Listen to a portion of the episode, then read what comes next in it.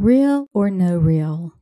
Billionaire George has spent millions of dollars supporting candidates intent on destroying America.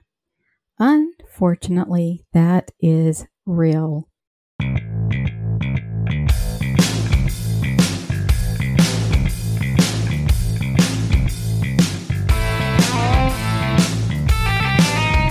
Welcome back to the Real or No Real podcast. I'm Gwenny B another billionaire with a quote unquote foundation that fronts itself as a philanthropy. The Open Society Foundation seems harmless enough. However, the Gateway Pundit states that donated $1 million into Stacey Abrams' campaign for Georgia governor.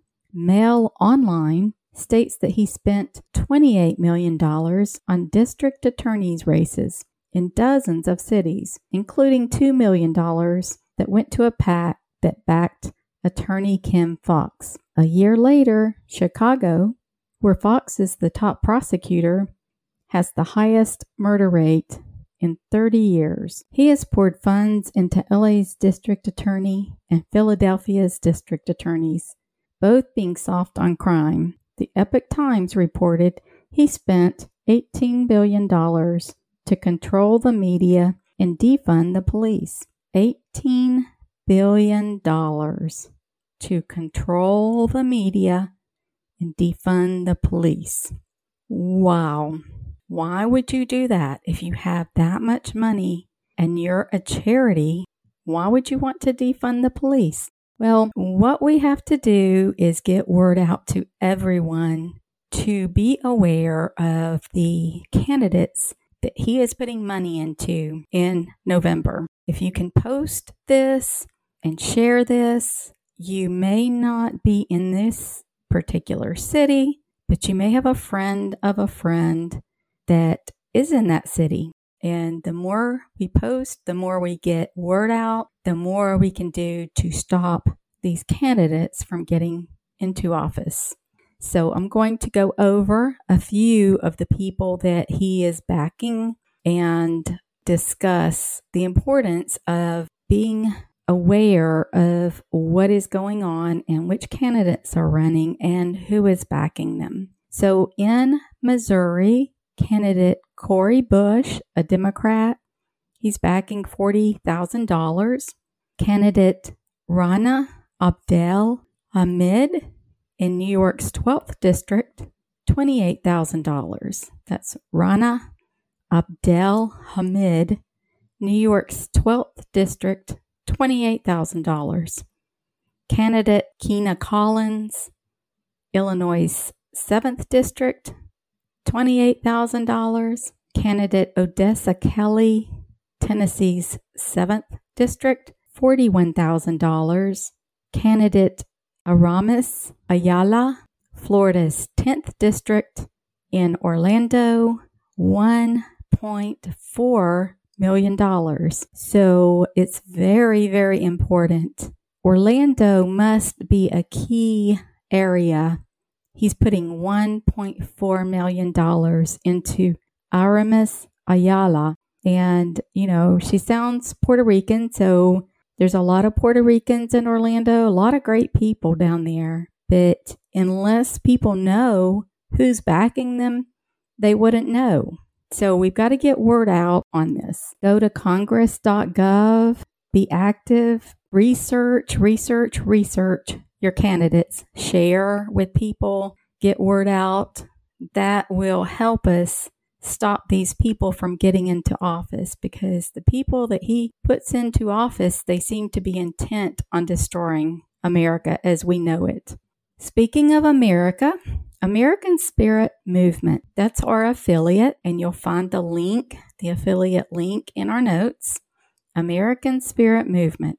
It's a way to support small businesses and make associations with people who want to put the American spirit back into doing business.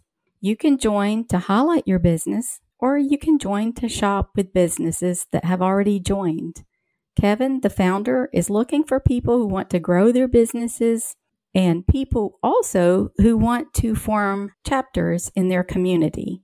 American Spirit Movement. Please click on the link and check it out.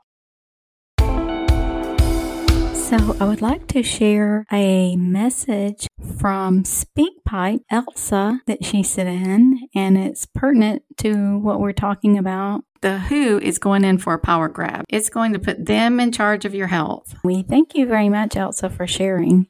Great points. Thank you so much. I listened to this a few days ago, and I listened again just now.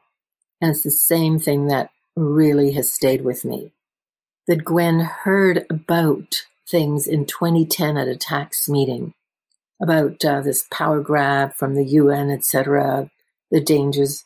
I can't remember the details, but anyhow, that she didn't do anything. And I think sometimes I feel like a flea on an elephant. It's so huge what is going on.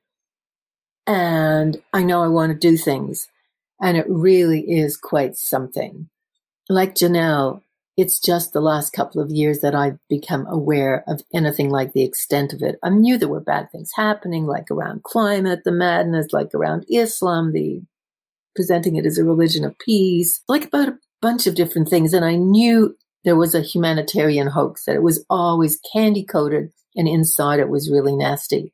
But the enormity of it. That is something. What I also really appreciate both of you is that you did give a couple of suggestions for action because that's actually what makes me feel like a flea on an elephant when I can't think of anything to do. And actually, if I can become a mouse on an elephant, that is quite something because elephants panic at mice. So I think together maybe we can be more like a mouse on an elephant. Uh, what I remember is go to the World Council for Health.org check your government, what bills are going on, contact your senator. So I think, yes, that is a huge and important message. Be active, do whatever you can. If all you can do is be a flea, be an active flea, annoy that elephant, do something. And who am I? I'm someone else who's always looking about what can I do? My name is Elsa. Uh, a site, elsaiselsa.com. I keep changing it because I connect to some of my other sites. I really care about truth human rights. Those are so important. And I care about doing things. In my case, whether interviewing people, getting information out, and it's doing things even though, my goodness, and I do mean our goodness, because there we are acting in our goodness against this really formidable force, which is nothing like David and Goliath. Goliath was one big oaf, and David had this incredible weapon. Anyway, again, thank you so much for showing how utterly dangerous this power grab was. We only have till November or it's game over. Who has the power? The countries have not. That is so incredible. And it's so incredible that this was snuck through. It never should have been snuck through, but that's the easiest way to do things. You sneak it in. You make it sound like, well, it was a pandemic. You just have to act fast. And then nobody thinks, what if you fake a pandemic? What if it isn't really a pandemic? In other words, how do we have some controls in there? Anyway, I hope that together we really put a stop to this because there are so many of us good people. And sometimes actually what comes to mind is the group actions we take. If we can become part of a mega group like the truckers in Canada, like the farmers these days in the Netherlands. I have another thought on what's going on with WHO, and that is just that it's global. I mean, I was listening to this, the two Americans doing it, but I listened to people from Australia, from the UK, from Germany, from France, and here I'm in Canada. Well, Justin Trudeau is one of the young leaders. The American Biden isn't a young leader, but he is totally in that mindset. And one of the previous people, Obama, so it's like there's no place to go. And what that means is we have got to take care of it. It's not like, oh, we can emigrate. Well, the question is where to and for how long, because in the end, even if there are some places, and there are some that are safer than others, Eastern Europe, for example, some of those countries, well, it's about the whole world and it's about absolutely humongous areas of the whole world. So Justin Trudeau, well, he went and he locked up a legitimate protester, just like the American Biden is going after the January 6 people. The leader of the truckers' convoy, the most visible one, Tamara Lich, is in prison yet once again, and so many other people are free. So, anyway, that's another thought. There is no place to go. So, maybe in 2010 we could put it off.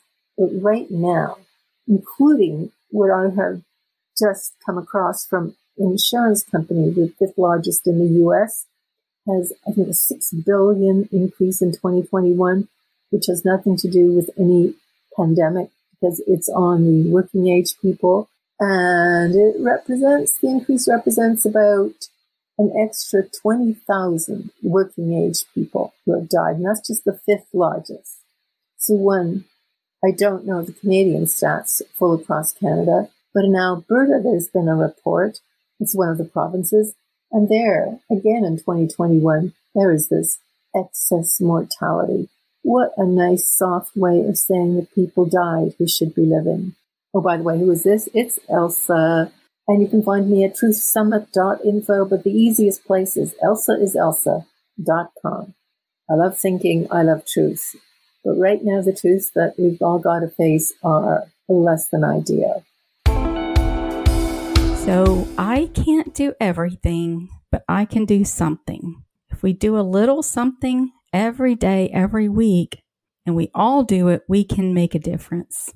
Educate, share, unite.